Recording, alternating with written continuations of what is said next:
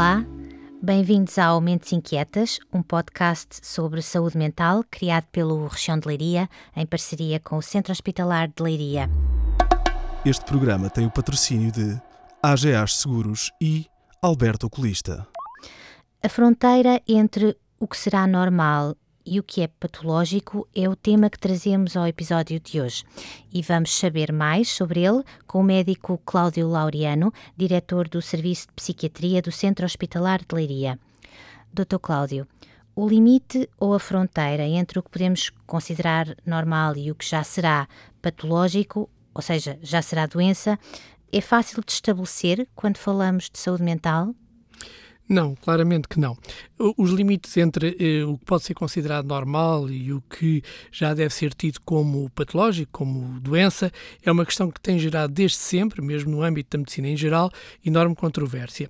Claro que quando nos debruçamos sobre a saúde mental, neste terreno de saúde mental, esta discussão torna-se ainda muito mais, eh, na minha opinião, eh, relevante, já que esta eh, delimitação é muito mais flutuante, eh, as fronteiras são eh, pouco rígidas e também muito mutantes, um, além da influência que depois muitos aspectos culturais também têm sobre o próprio adoecer no âmbito da saúde mental. Na verdade, algo como um comportamento ou um sintoma pode ser normal numa determinada cultura ou numa determinada época, mas noutro contexto eh, cultural ou social eh, diferente, poderá já ser considerado eh, fora de normal ou mesmo como, como, como, como doentio alguns sentimentos próprios da, da condição humana, todos nós e que todos nós experimentamos, como a alegria, uh, o irritar-nos, o sentir medo, a dor uh, e a angústia, são acontecimentos que, no entanto, no âmbito de um determinado uh, enquadramento, podem ser vistos como não sendo normais.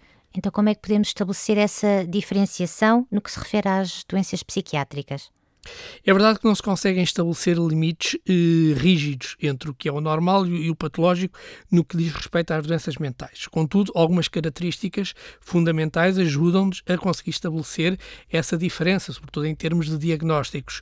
Vejamos o seguinte: quando nós estamos eh, felizes, eh, temos um, um, digamos, um, um humor aumentado eh, em termos quantitativos, eh, e isso é normal. É normal nós estarmos felizes. Mas esse humor, essa alegria também pode atingir atingir níveis considerados patológicos, eh, doentios, se apresentarmos uma euforia excessivamente elevada e desproporcionada eh, e prolongada no tempo para uma determinada situação. Por outro lado, o humor também pode eh, apresentar níveis diminuídos em relação eh, ao que é o nosso normal em condições eh, naturais, eh, como quando estamos tristes, quando acontece alguma coisa eh, mais desagradável. Contudo, essa mesma tristeza pode também atingir níveis considerados patológicos quando mesmo que motivado por uma determinada situação de vida que tenha acontecido, eh, essa tristeza é desproporcional para essa situação, prolonga-se no tempo e acaba por provocar um sofrimento e uma incapacidade importante que interfere com a nossa vida diária. O mesmo se pode uh, falar em muitos outros sintomas uh, psíquicos, digamos assim. São fronteiras muito tenues. Não é? isso é uma característica desta área de, da medicina não, eh, não, de forma nenhuma. Na verdade, algo muito semelhante acaba por acontecer com muitas outras situações de doença física propriamente dita, como uh, se pensarmos na hipertensão, no colesterol na, na, ou na diabetes, nas quais há uma relação linear entre os níveis normais e os níveis considerados patológicos. Por exemplo, no caso da, da, da glicemia, o nível de açúcar no nosso sangue pode variar entre determinados valores e é considerado normal. Contudo, abaixo ou acima de eh, determinados valores, que depois também são variáveis, eh, de acordo com algumas questões, eh, já digamos assim, que pode ser considerado anormal, pode ser considerado doença. Se apresentarmos um valor muito baixo, estamos perante uma hipoglicemia.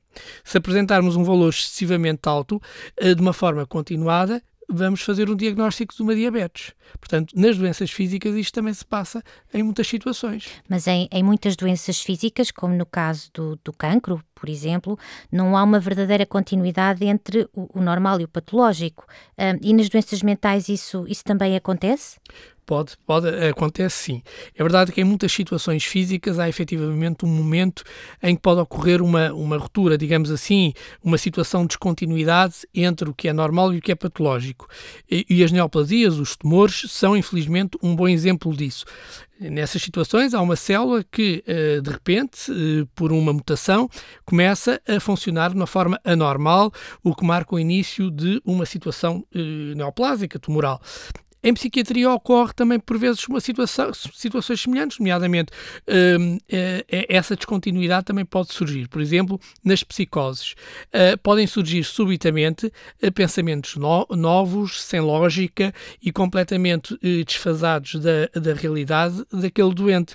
Imaginemos que eu, um, que até aqui tinha tido sempre um comportamento, digamos assim, normal e que nunca me tinham ouvido falar de, de Deus, subitamente começa a ter pensamentos de ser ser alguém enviado por Deus, vim para salvar o mundo, uh, para impedir que este acabe, por aí fora.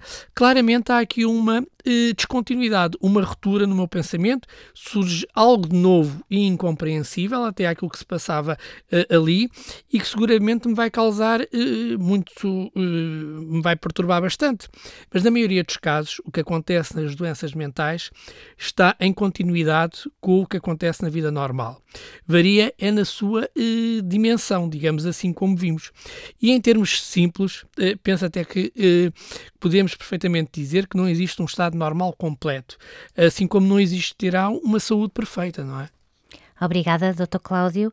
Assim que nos está a ouvir, se a saúde mental é um tema que lhe interessa e sobre o qual gostaria de saber mais, siga este podcast ou sugira-o a alguém que esteja a precisar de ajuda. E se lhe apetecer, escreva-nos com uma pergunta, uma sugestão, um comentário para podcast.regialdelaria.pt. Até breve.